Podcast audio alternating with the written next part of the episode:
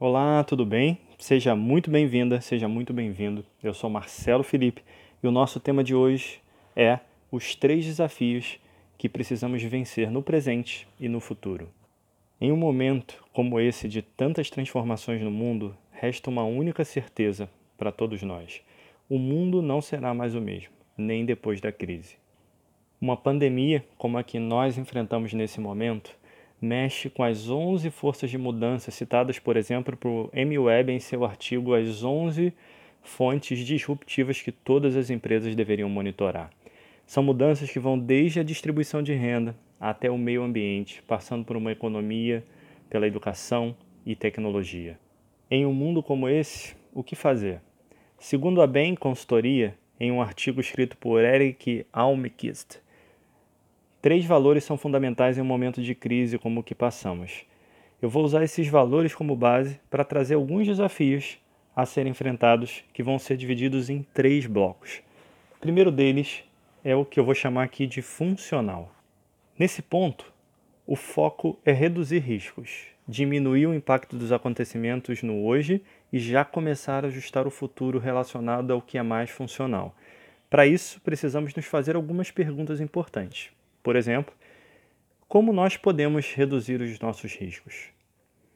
Como nós podemos diminuir os impactos financeiros nos nossos negócios e na vida como um todo? O que vai acontecer a partir de agora?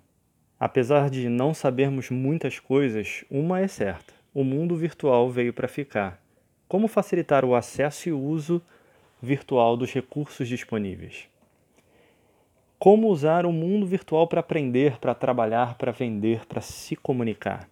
Em resumo, como usar a tecnologia a nosso favor. Questões como essa precisam ser respondidas para podermos usar da melhor maneira os recursos te tecnológicos e financeiros. E nós ainda podemos fazer mais perguntas se nós apontarmos essas reflexões para o futuro. Por exemplo, como cuidar das finanças para ter um respaldo em momentos de adversidade como esse que nós estamos enfrentando? Como fazer um caixa que proteja a sua empresa, o seu negócio e também a sua família para momentos de adversidade. Pensar nisso nos leva na segunda parte, que eu vou chamar aqui no número 2 de emocional. Nesse ponto, o foco é reduzir o estresse, a ansiedade e os conflitos internos e externos que possam surgir. Para isso, precisamos fazer algumas perguntas também. Aqui vão elas. Como reduzir a ansiedade em momentos como esse? Quais os sentimentos e emoções que ficam mais fortes para cada um de nós quando passamos por essas adversidades? Mais do que isso, como lidar com essas questões emocionais?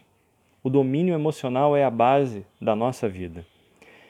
Como amenizar as dificuldades do momento em que vivemos? O que nós podemos fazer para reduzir o impacto? E como podemos ajudar também os outros, as outras pessoas que estão ao nosso redor? Quem pode um pouco mais ajuda quem tem um pouco menos, ou quem pode um pouco menos.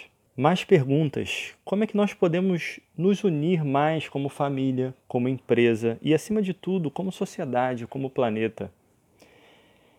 Encontrando essas respostas, começamos a cuidar melhor daquilo que tende a nos derrubar com uma intensidade maior que qualquer outra coisa, as nossas emoções. As emoções são a base do que nos faz subir e evoluir ou cair e passar por momentos desafiantes na nossa vida. Nós podemos ainda fazer reflexões para o futuro também, apontando tudo isso para o futuro, para estarmos mais preparados para os próximos desafios, porque eles vão chegar.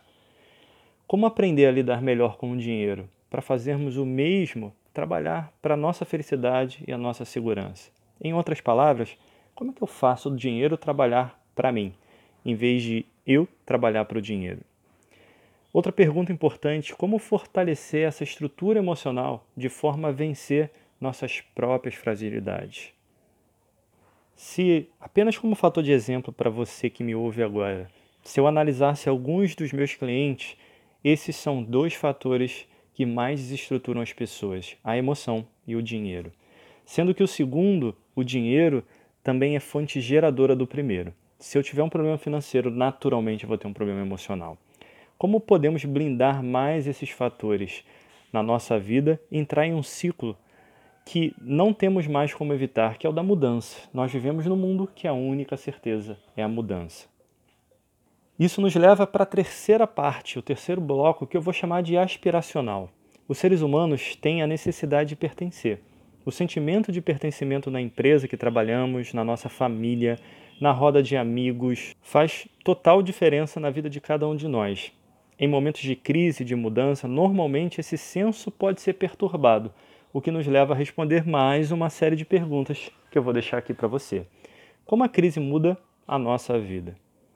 De que forma eu vou pertencer, fazer parte do mundo em que vivo?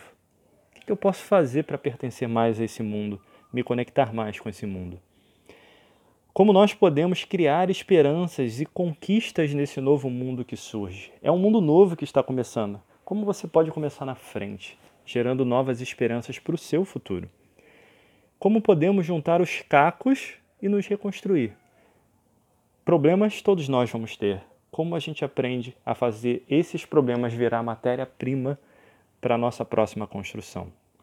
Resolver agora é fundamental, mas também se preparar para aprender a viver em um mundo de mudança de forma a partir de agora ser o menos afetado possível por qualquer nova crise ou transformação futura. E para isso, chegamos a questões fundamentais novamente. Como quebrar definitivamente nossa zona de conforto e evoluir? como fazer as coisas com mais significado e propósito na vida, como focar mais na nossa felicidade e fazer o dinheiro trabalhar para isso ao invés do contrário. As respostas são sempre individuais e a aplicação das mudanças necessárias na vida de cada um de nós também.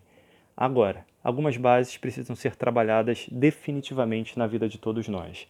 Uma dessas é o pensamento de prosperidade, que abrange o lado financeiro, mas é muito mais do que isso é começar a focar mais em entender nossos modelos mentais e como eles nos ajudam ou nos atrapalham, do que focar em ter poder ou ficar mais rico. Isso é secundário. Existem muitos caminhos para isso e você com certeza vai saber escolher o melhor para você. Aproveita no momento como esse as oportunidades de mercado para você aprender o que você precisa. Hoje, online, tem tanta coisa disponível sobre isso. O que importa mais é o seu movimento contínuo para o aprendizado e para a mudança. Como você vai lidar com esses desafios desse momento? Como é que você vai se preparar para o futuro que começa agora?